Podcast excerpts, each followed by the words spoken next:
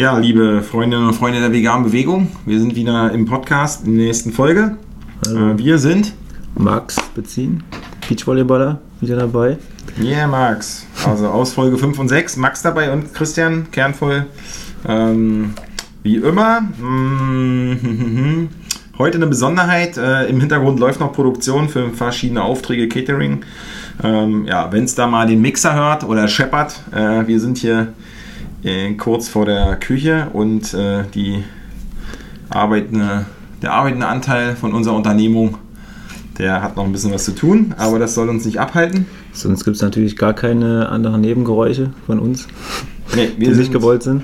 sind bedacht darauf, dass alles gut läuft. Ja, heute haben wir ein spezielles Thema. Und zwar ähm, Thema Zucker, in Verbindung dann auch mit Alkohol im weiteren Verlauf. Aber über das Thema Zucker kann man sich ja schon mal äh, aus, ausgiebig auslassen, weil da gibt es sehr viele Aspekte, die man mal ansprechen muss und ähm, ja, die auch einen großen Effekt auf jeden Fall haben, auch auf die sportliche Leistungsfähigkeit. Bei mir ja nicht ganz unwichtig und ähm, bei dir ja auch. Christian. Ja, also Alkohol würde ich auch ein bisschen ein, äh, einhaken nachher, dass wir uns mal anschauen, warum wir eigentlich den Alkoholkonsum nicht so richtig gut finden. Äh, gar nicht moralisch, sondern wirklich aus diesem Bezug, wenn wir Sportler sind und was es auch gesellschaftlich mit einem macht. Und ähm, ja, ein heikles Thema, weil über 90 Prozent der Bevölkerung in Deutschland hat eine fast alltägliche Gewöhnung mit Alkohol oder einen relativ gewöhnlichen Umgang mit Alkohol. Und dass es nicht alles ganz so witzig ist auf den ersten Blick, das können wir uns mal ein bisschen erörtern. Und äh, ja, im Sport vielleicht, deswegen der Bezug, da gehört es eigentlich dazu, wenn man gewinnt auf einmal. Ja? Dann wird oft gesagt, komm, wir trinken mal ein, Sektdusche, ja. Sektdusche. Also irgendwie ist das Thema bei Sportlern eigentlich nicht, sollte es eigentlich nicht da sein wegen der Leistungsfähigkeit, aber hat man gewonnen, der Wettkampf ist abgeschlossen, das Spiel oder so, dann ist es auf einmal omnipräsent. Ja, Ja? echt äh, bemerkenswert, dass da häufig dann ähm, auch mal über die Stränge geschlagen wird. Auch teilweise, wenn dann einfach noch so eine Woche später einfach das nächste Turnier ist. Also ich habe es zumindest aus anderen Sportarten so gehört. Zum Beispiel auch Rudern. Ich will jetzt niemand in den Dreck ziehen, aber da wird auch regelmäßig immer einer gebechert und das ähm, ja, ist natürlich fraglich, ob das denn, gerade wenn man dann noch ähm, kurz darauf einen weiteren Wettkampf hat, ob es dann so zielführend ist, sich dann ähm, volllaufen zu lassen. Aber ja, müssen sie irgendwie selber wissen und wenn sie es nicht selber merken, dann ähm, oder wenn es einfach so standardisiert ist, ähm, dass es jeder macht in dem äh, in der Sportart, dann ist ja auch äh, wiederum fair. Ja, ich glaube, da gibt es einen großen Druck. Ne? Wer macht wie, wo, was? Ja. Wie akzeptiert ist das? Was kann man damit kompensieren? Also, es ist ein komplexes Thema. Das werden wir jetzt nicht in einer Podcast-Folge schaffen. Die Herausforderung, ähm, mit der eine Gesellschaft, mit der die Menschen, wir Einzelnen, mit dem Thema Alkohol als Gift, als Berauschungsdroge, als Ablenkung, als Weichzeichner für Alltagssorgen oder anderen Drucksituationen äh, dient. Das werden wir nicht alles schaffen, aber wir werden ein paar Sachen ansprechen. Also, wenn ihr mögt, dann äh, hört einfach weiter zu. Ja, du hast Zucker in die Runde geworfen. Ja. Wir versuchen das mal so ein bisschen zusammenzubringen. Dann, äh, ja, was geht dir da durch den Kopf? Als erstes geht mir durch den Kopf, dass es ja unterschiedliche Arten von Zucker gibt oder unterschiedliche Arten, sich das zuzuführen. Es gibt ja den Fruchtzucker, vorwiegend in Obst ähm, vorhanden. Und dann gibt es zum Beispiel auch den stinknormalen äh, Haushaltszucker, den wir nicht so ähm, empfehlen können, weil einfach ähm, alle guten Sachen schon ähm, von der Zuckerrübe rausgezogen wurden. Ähm, alle Mineralien, die da mal vorhanden waren und ähm, ja, einfach nur noch um äh, Sachen quasi extrem zu süßen. Und ähm, ja, das ist ja so geläufig. Äh, immer im Alltag gibt es immer noch irgendwie eine Schale mit Zucker dazu, beim Kaffee oder wo auch immer. Und ähm, man muss auf jeden Fall, bei Zucker muss man auf jeden Fall äh, unterscheiden ähm, zwischen den einzelnen Arten, was den äh, glykä- glykogemischen Index anbelangt. Ähm, also wie Das musst du erklären. Genau, ja. Ähm, ja. Der beschreibt halt auch, ähm, wie schnell das zum Beispiel ins Blut geht, äh, also die unterschiedlichen Zuckerarten und ähm, was das dann noch für weitere Auswirkungen hat. Ähm, zum Beispiel jetzt ähm, Datteln haben eigentlich einen ganz guten glykogemischen Index. Ich weiß jetzt nicht genau, ähm, was da der Wert ist, aber ich glaube, die, sind da- die Datteln sind da schon ziemlich weit vorne mit dabei.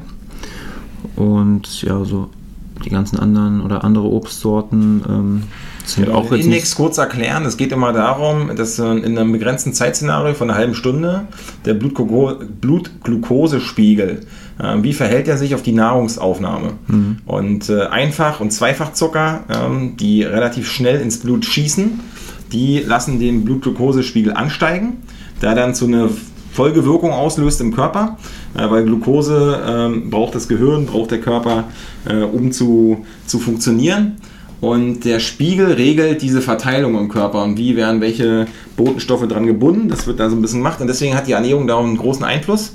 Ja. Äh, und dieser äh, Index sagt dir, ja, äh, weil das Problem ist, schießt der Blutglukosespiegel zu hoch, zu schnell zu hoch, mhm.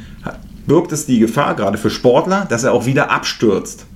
Also, dass man dieses Schießen und der Absturz einhergehen, man wird müde, äh, der Blutglukosespiegel sinkt unter Normalniveau, muss dann wieder ausgeglichen werden äh, und das fördert nicht die sportliche Aktivität. Ja.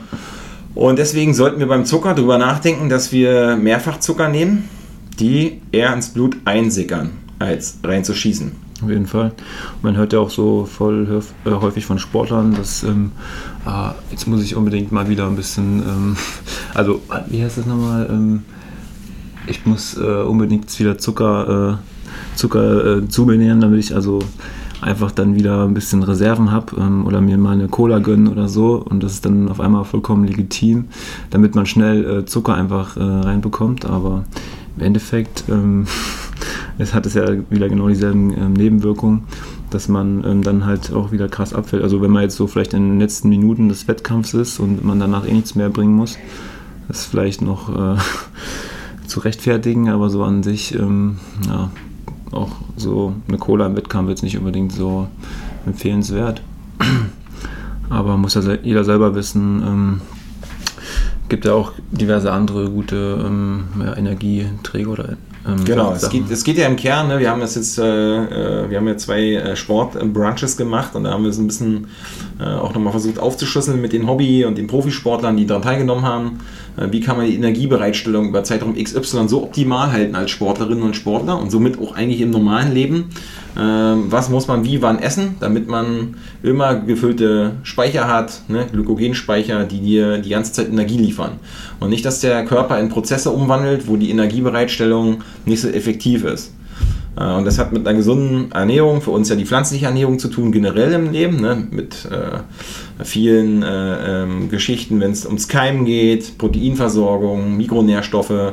Das ist ein Thema, denn dass wir mit komplexen äh, Zuckeraufbauten arbeiten, halt, äh, wenn es um Kohlenhydrate geht. Ähm, und dass wir im Endeffekt im Wettkampf nochmal eine andere Herausforderung haben. Und zwar, wie ist bei dir nach anderthalb Stunden Volleyball spielen? Also anderthalb Stunden, muss, es muss schon echt ein langes Spiel oder ein langes Training geben. Also im Spielen tut man eigentlich nicht äh, länger, viel länger als eine Stunde, aber im Training ja schon dann mal. Wie geht es dir denn so nach anderthalb Stunden? Da geht es mir eigentlich ähm, noch echt gut. Also wenn man vorher sich gut verpflegt hat, dann ist das nicht das Problem. Man kann natürlich jetzt auch so ein paar Sportgetränke oder mal so einen Snack ähm, einfügen, wenn man da merkt, dass man da in so ein Loch fallen könnte. Aber so an sich ähm, sollte man das hinkriegen in der Belastungszeit dass man da genug Energie hat, ähm, wenn man das, äh, wenn man vorher halt ähm, ausreichend ähm, Sachen zugeführt hat. Ja, aber das ist ja auch manchmal nicht unbedingt immer so möglich und dann kann man ja zwischendurch immer mal noch in der Auszeit oder in der Trainingspause mal noch was reintun. Und ja, das geht eigentlich auch easy, weil sind ja immer Sachen, die jetzt nicht schwer im Magen liegen oder so, wenn man jetzt mal eine Dattel ist oder Banane oder so. Die ähm, gute alte Banane auf jeden Fall. Ja. Also auch hier sind komplexere äh, Stärke äh, und Zuckermoleküle, aber sie bringen trotzdem eine gute Energieversorgung. Und auch die Radfahrer vielleicht kennen das, die länger fahren, laufen, ne, dass man auch einfach Zucker nehmen kann zum Auffüllen äh, der Speicher. Ja. Also es gibt so Sondersituationen ähm, wo das quasi ähm, ja, ganz praktisch ist und auch hilft ne, für die Energiebereitstellung. Hatten jetzt mhm. ja bei unserem Einfall, äh, dass er mal äh, die Kilometer durchgefahren ist mit seinem Rad und dazwischen mal was gegessen hat. Und es ihm jetzt leichter fällt als früher, als er die durchgefahren ist, ohne was zu essen. Also da, da macht es schon Sinn. Aber klar, ich teile das jetzt mit der Cola mhm. und den sonstigen Süßigkeiten. Nee, brauchen wir echt nicht. Und da immer mal darauf achten, auf, den, äh, auf die Auswirkungen, die man seinem Körper eigentlich antut über den äh, Blutglukosespiegel und den äh, Ermüdungserscheinungen, die damit zu tun haben, wenn er wieder absackt. Ja, also ich merke das zum Beispiel auch, wenn ich jetzt mal an einem Tag mal ein bisschen mehr äh, Zucker zu mir genommen habe und jetzt auch nicht unbedingt die besten Quellen, ähm, also auch mal irgendwie Rohrzucker oder so gegessen, dass ich dann auch ähm, manchmal auch ein bisschen ähm, müde mich fühle oder nicht ganz so energie, energiegeladen wie sonst. Und das ist schon teilweise sehr signifikant, dass man dann ähm, dadurch einfach irgendwie ähm, ja, ein bisschen weniger Energie hat. Und deswegen bin ich jetzt auch, ähm, also ich bin halt nicht komplett strikt, manchmal esse ich auch ähm, irgendwie was Zuckerhaltiges, natürlich häufig am liebsten so mit Fruchtzucker. ich habe halt auch seit ein paar Jahren oder seit, ähm, ja, eigentlich seit meiner Kindheit ähm, Neurodermitis und ich merke halt auch, wenn ich ähm, zu viel Zucker esse, dann kriege ich direkt zum Beispiel jetzt so Ausschlag äh, an den Armbeugen und das ist für mich halt immer so eine ganz gute Rückmeldung, ähm, wie hoch das Level sein darf, damit, ähm, damit der, der, Zucker quasi nicht schädlich für mich ist. Und ja, manche würden jetzt sagen, scheiße, ähm, der Körper ähm, äußert das immer direkt, wenn, äh, wenn irgendwie zu viel ist, aber ich finde es eigentlich ganz gut, weil so ja, habe ich halt immer einen guten Vergleich oder ja, so einen Messwert. Ja, bei den meisten Leuten äußert der Körper ja auch ja. im Umfang. Ja, in einer anderen Form. Ja, Dauert genau. ein bisschen. Ja. Dass man sieht. Und, aber generell ist Zucker halt echt ähm, nicht so empfehlenswert, weil halt auch, ähm, ja, weil einfach die Entzündungen dann stärker ähm, wachsen, also sehr entzündungsfördernd. Haushaltszucker natürlich mit am meisten. Und das ist als Sportler natürlich auch nicht so eine gute Sache, weil man, wenn man jetzt viel Sport treibt, entstehen da ständig Entzündungen im Körper.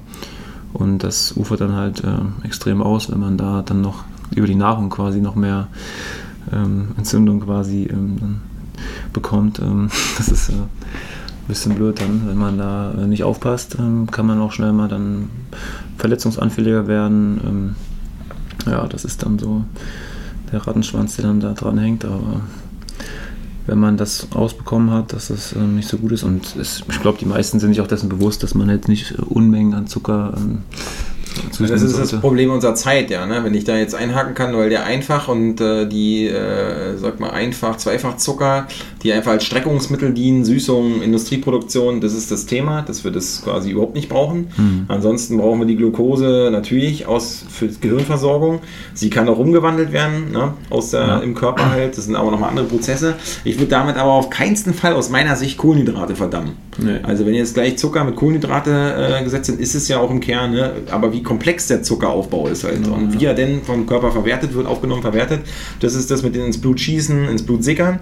Das ist, glaube ich, überlebenswichtig auch für einen Sportler, damit die Reserven einfach da sind. Jetzt gibt es ja quasi mehrere Ansätze, die sagen auch, nein, wir gehen ketogen. Ne? Das ist im Kraftsport manchmal so, ne? dass in der Ketogenese, äh, Aminosäuren, äh, Eiweiße quasi zu Glucose sich umwandeln ähm, und man trainiert trotzdem weiter, ähm, so dass kein Muskelabbau passiert. Das sind aber so Notszenario des Körpers, wenn er halt nicht genug Energie bekommt bekommt, weil die Gehirnversorgung, die ist natürlich, äh, steht an allererster Stelle.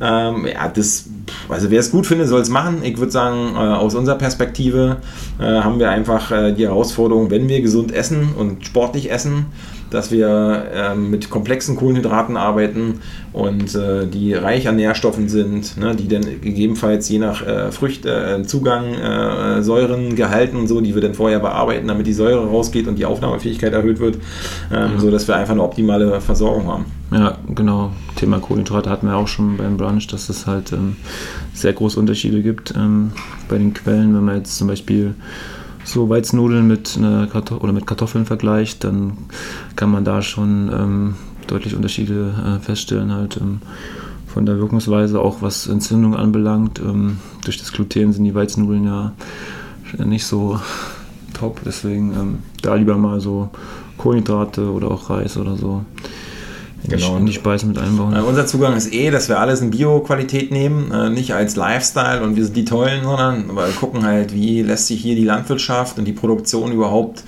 äh, möglichst so gestalten, dass nicht alles total auseffizienziert wird. Ja? komisches Wort, aber äh, na, dass er jetzt nicht bis ins Letzte durchgedüngt wird, äh, mit, mit Glyphosat gebombert, dann ist ja der Weizen so überzüchtet. Das versucht man natürlich einzuschränken und da hat die Biolandwirtschaft natürlich Vorteile und äh, wir schauen, dass das möglichst vollwertig ankommt, das Nahrungsmittel. Ja. Äh, und dass wir so schonend und äh, gewinnbringend verarbeiten, ähm, dass es eine optimale Versorgung gibt im Körper. Ja, das würde ich sagen, ja. ist. Ähm, wenn man mal so Getreide zu sich nimmt in Form von Nudeln, dann halt auch lieber dann die Vollkornnudeln. Ähm, ja, auch natürlich besser Dinkel als Weizen. Ja, wissen wahrscheinlich auch die meisten schon. Und ähm, ja, genauso ähm, wie halt die Kohlenhydratquellen in Zucker umgewandelt werden, ist es halt auch beim Alkohol. Und, ähm, oh, da haben wir jetzt das Stichwort. Die Überleitung auf Teil 2. Yes. Und ähm, ja, das wird natürlich aber nicht so prickelnd umgewandelt. Und, ähm, aber immerhin der höchste Energieträger, glaube ich. Ja, ne? Eiweiß, klasse. Kohlenhydrate haben 4,2 oder 4,3 Kalorien auf 1 Gramm. Hm. Dann äh, Fett hat 7 ja. Komma noch was und Alkohol hat 9,3 oder so in die Richtung. Wow. Also es ist schon, ne, wenn man quasi gut isst und dennoch viel Alkohol trinkt, dann hat das schon, äh, ja, sieht man ja dann auch im Straßenbild. Ne? Ja. Und in meinem Beruf Scheinbar vorher habe ich das auf jeden Fall öfter gesehen. Diejenigen, die ein paar Jahre gemacht haben, da sah man das dann deutlich am Umfang. Bei mir hält sich das in Grenzen, aber ja, da gibt es auch schon mal, also vor allem auch ein paar Trainer, die dann so ein bisschen mehr ähm, Masse mitbringen, aber ähm, ja.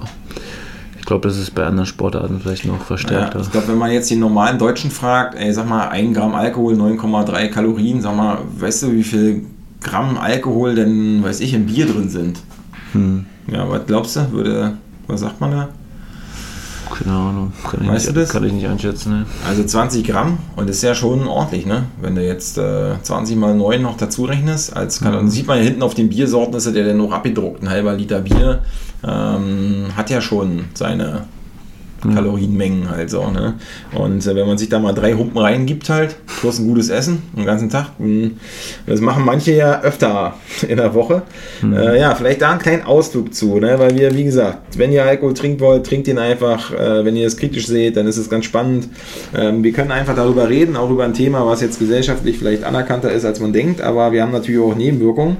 Und wenn man sich das anguckt, ähm, und wir gucken mal ein bisschen im Netz nach, ne, äh, im Bundes, die Bundeszentrale für gesundheitliche Aufklärung, wenn man da auf die Website guckt, kennen dein Limit, äh, die Risikofaktoren, die können wir gleich mal kurz durchgehen.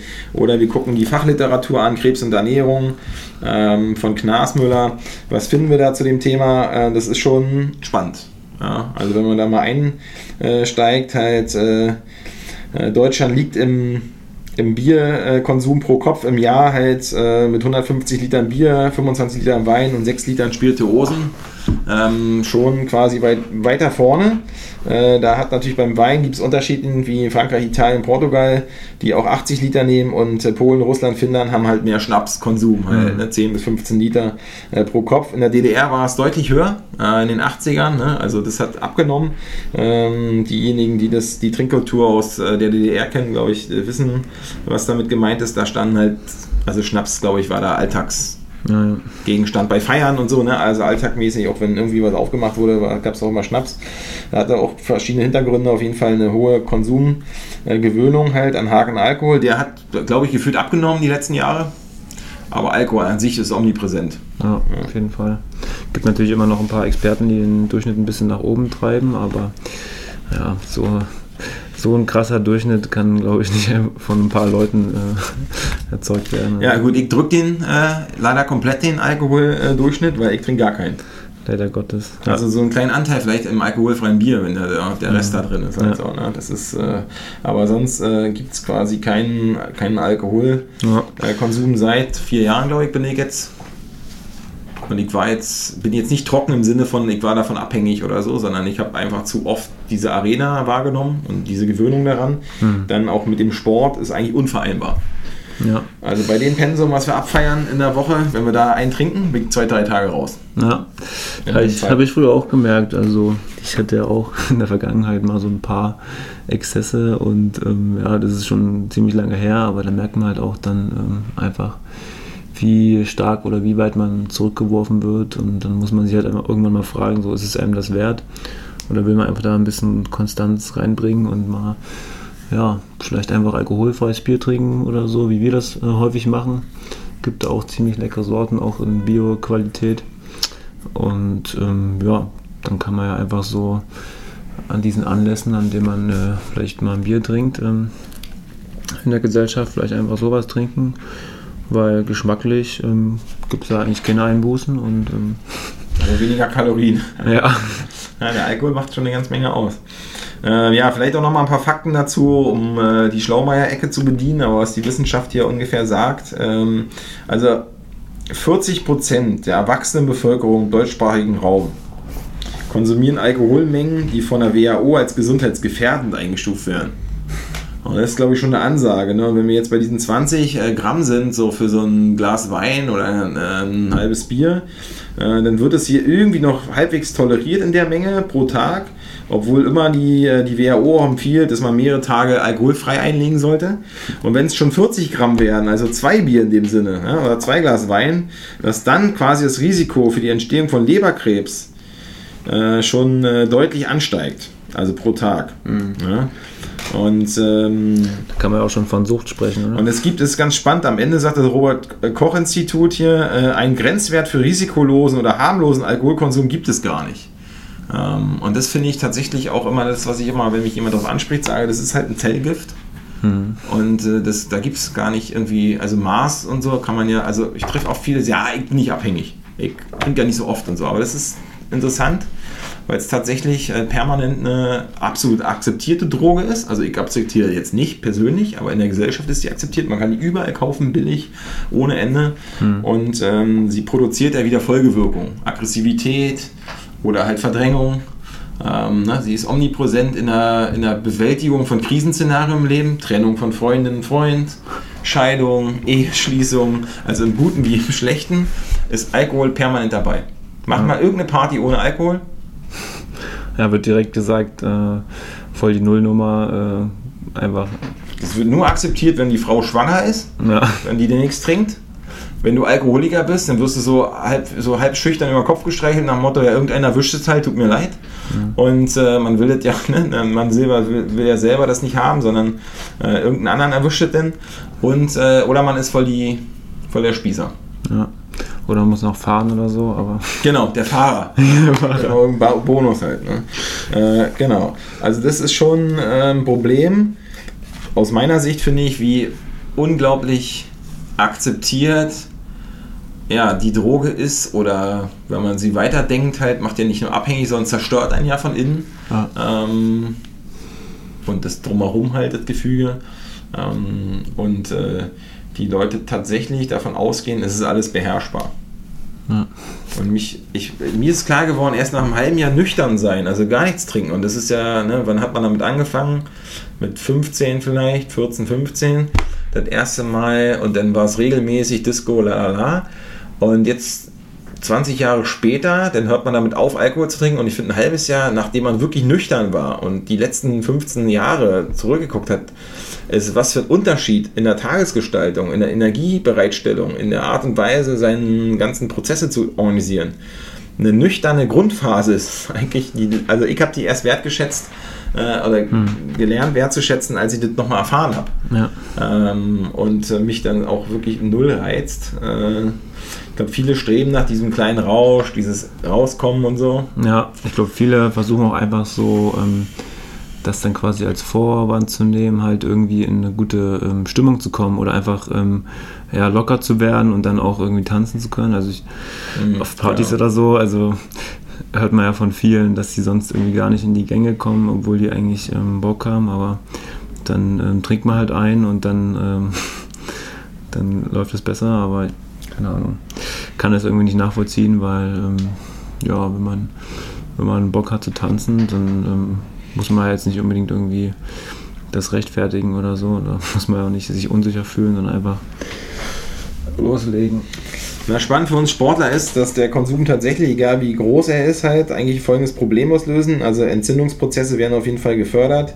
Äh, Sauerstoffradikale, also die freien, na, das ist ja auch oft bei der tierischen Ernährung, äh, jetzt hier im Doppel würden äh, viel mehr entstehen. Ähm, bakterielle Endotoxine aus dem Darm äh, gelangen so ins Blut und direkt in die Leber. Das sind die, die Nachfolgewirkungen, die neben den ganzen Witzigkeit und so und Feiern passieren. Und äh, hierdurch werden, äh, kommt es zur Gewebeschädigung und ähm, die Struktur der Leber wird nach und nach geändert halt. Ne? Und ja. diese freien Radikalfreisetzung, Leberschädigung, äh, permanente Entzündungsreize über den Darm, ähm, ja, die Magen-Darm-Flora ist ja auch ne? das, ziemlich beschäftigt dann. Also ziemlich Alkohol. bescheuert eigentlich, ähm, damit umzugehen. Und ähm, wir meinen das nicht aus so einer Selbstoptimierungssicht, sondern tatsächlich aus einer aus einem möglichsten in sich ruhenden äh, Prozess halt so, ne? Sport zu treiben und auch irgendwie ähm, auch andere Sachen. Muss man ja nicht nur Sportler sein, aber hier ist es äh, durchaus akzeptiert, dass viele Leute sagen, ja, die Sportler, die müssen das ja alles ordentlich machen. Aber man kann natürlich was daraus lernen, warum man das so machen könnte halt so. Ne? Ähm, ja, Leberzirrhose als Folgewirkung, das äh, kennt man, glaube ich, in der Bevölkerung. Dann setzt die WHO das als, als krebsauslösenden äh, Kon Konsumhintergrundstil. Äh, vor allen Dingen in der Leber, äh, Mundhöhle, Rachenraum, Speiseröhre. Ähm, wir haben, äh, ich gucke gerade mal auf der Seite Bundeszentrale Aufklärung, äh, Alkohol verringert die Potenz und vermindert die sexuelle Erlebnisfähigkeit bei Mann und Frau. Und ich glaube, viele trinken eigentlich Alkohol, um da lockerer zu werden, um da irgendwas äh, ähm, zu machen. In dem Moment, glaube ich, ist das nicht das Thema, sondern es ist auf eine lange Sicht ja. ja. wenn man sich äh, äh, da jetzt irgendwann nicht, den, nicht mehr den Absprung findet, dann hat das durchaus Folgewirkungen auf alle, die im Nahbereich unterwegs sind, im sozialen Nahbereich. Na gut, ja. kurzfristig gesehen kann es ja auch eher ähm, nachteilig sein, wenn man zu viel Alkohol trinkt oder wenn man ähm, über die Stränge schlägt, dann sind wir auch nicht mehr so einsatzfähig, sage ich mal. Schön ist, zu hoher Alkoholkonsum sorgt nicht zuletzt für Übergewicht und den typischen Bierbauch. Hatten wir ja schon, ne? Äh, eine fette Energiemenge auf längere Sicht und schon ein paar Leben. Genau, ne? Konzentrationsvermögen, Gedächtnis. Also ich glaube, das ist ja immer so, es ist wie mit dem Rauchen damals, als man gesagt hat, hey, ist voll schädlich und man kriegt da Krebs und so und alle dachten, ja, ja, mach ich doch jetzt nur, und wenn man aufhört und so. Aber tatsächlich führt es ja auf lange Sicht dazu, dass die immer weniger Jugendliche anfangen zu rauchen. Und äh, das hat natürlich einen Hintergrund, warum bin ich denn so dämlich und zerstöre mich eigentlich selber? Mhm. Ähm, oder behindere Prozesse im sozialen Miteinander. Ähm, wenn die dann mit Aggressivität, Gewalt und anderen Sachen zu tun haben, dann hat das... Äh, ähm, glaube ich, ähm, ja, keine, weiß ich, fördernden Prozesse zur Folge halt, so die man jetzt unbedingt angehen muss. Ja. Mhm. Ist ja auch mal interessant, wenn so eine Party alkoholfrei abläuft, ob es zu gleichen äh, Exzessen kommen würde. Ja. Also irgendwann tickt halt immer irgendeiner aus halt so. Oder noch geiler, Zivilisationsvorschritt XY ist, man reiert alles voll. Ja, wunderhübsch. Ja. Also von daher würde ich sagen, das Thema, sich mal immer zu reflektieren, ist eigentlich ähm, nicht uninteressant, wenn man sich in die Tiefe nochmal begibt, halt äh, Umwandlungsprozesse, Biochemie, DNA-Schädigung, da gibt es eine ganze Menge in der Literatur. Ja. Muss man halt gut finden. Ja. ja. Muss halt erstmal irgendwie selber auch vielleicht ähm, an sich halt merken, dass es vielleicht irgendwie negativ sein könnte. Mal auf seinen Körper hören und dann wenn man da schon Verdacht geschöpft hat, ähm, beschäftigt man sich vielleicht eher mal mit dem Thema ein bisschen tiefgehender, aber ja, wenn man irgendwie das gar nicht mal richtig merkt, weil man einfach so, weil es einfach so im Alltag so ähm, drin ist, dann ja, ist glaube ich schwer dann noch da irgendwie auch ähm, irgendwas noch wahrzunehmen oder halt ähm, ja, ist anders vorzustellen. Wenn wir gesunde Ernährung bearbeiten, ne, genau gucken, wo kommt was her, wie kann uns das fördern und so, dann gehört es eigentlich dazu, das ja. sich mit anzugucken. Alles andere wäre ziemlich dämlich. Ähm, und als, als kleinen Ausflug noch die Verbindung zwischen Alkoholkonsum und Rauchen. Die ist laut Fachliteratur hier, ja, äh, und das ist der Knasmüller mit Krebs und Ernährung. Äh, das ist wohl der 100, äh, fast hundertprozentige Treffer, würde ich meine, mal interpretieren, für eine Krebserkrankung. Ja, also in den, in den äh, äh, die Mechanismen, die halt dieser Konsum auslösen. Und jetzt habe ich jahrelang getrunken und jahrelang auch gut und gerne geraucht und bin froh, dass ich den Scheiß losgeworden bin. Ja.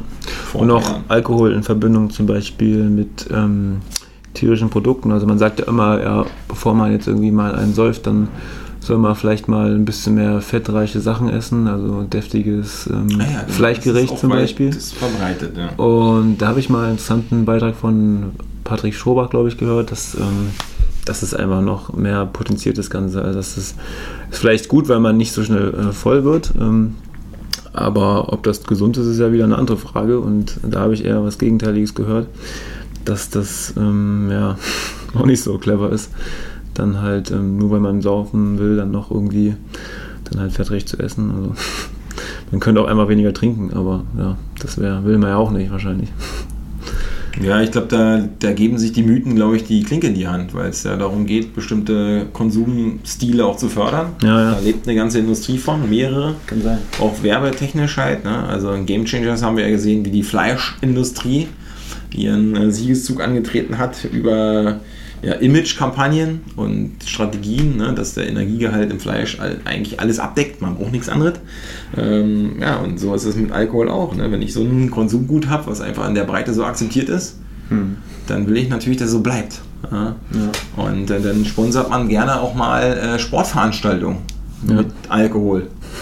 Ja. Stimmt, ja. Und da ich sag mal, ich sage jetzt nicht die Marken halt so, aber ich sage, Biersponsoring ist auf jeden Fall klassisch für Fußball, weil natürlich zielt es auf die Fans ab, die alle vorm Fernseher hängen, im Stadion sitzen und Fußball gucken wollen und die sich dazu einen Pilz gönnen.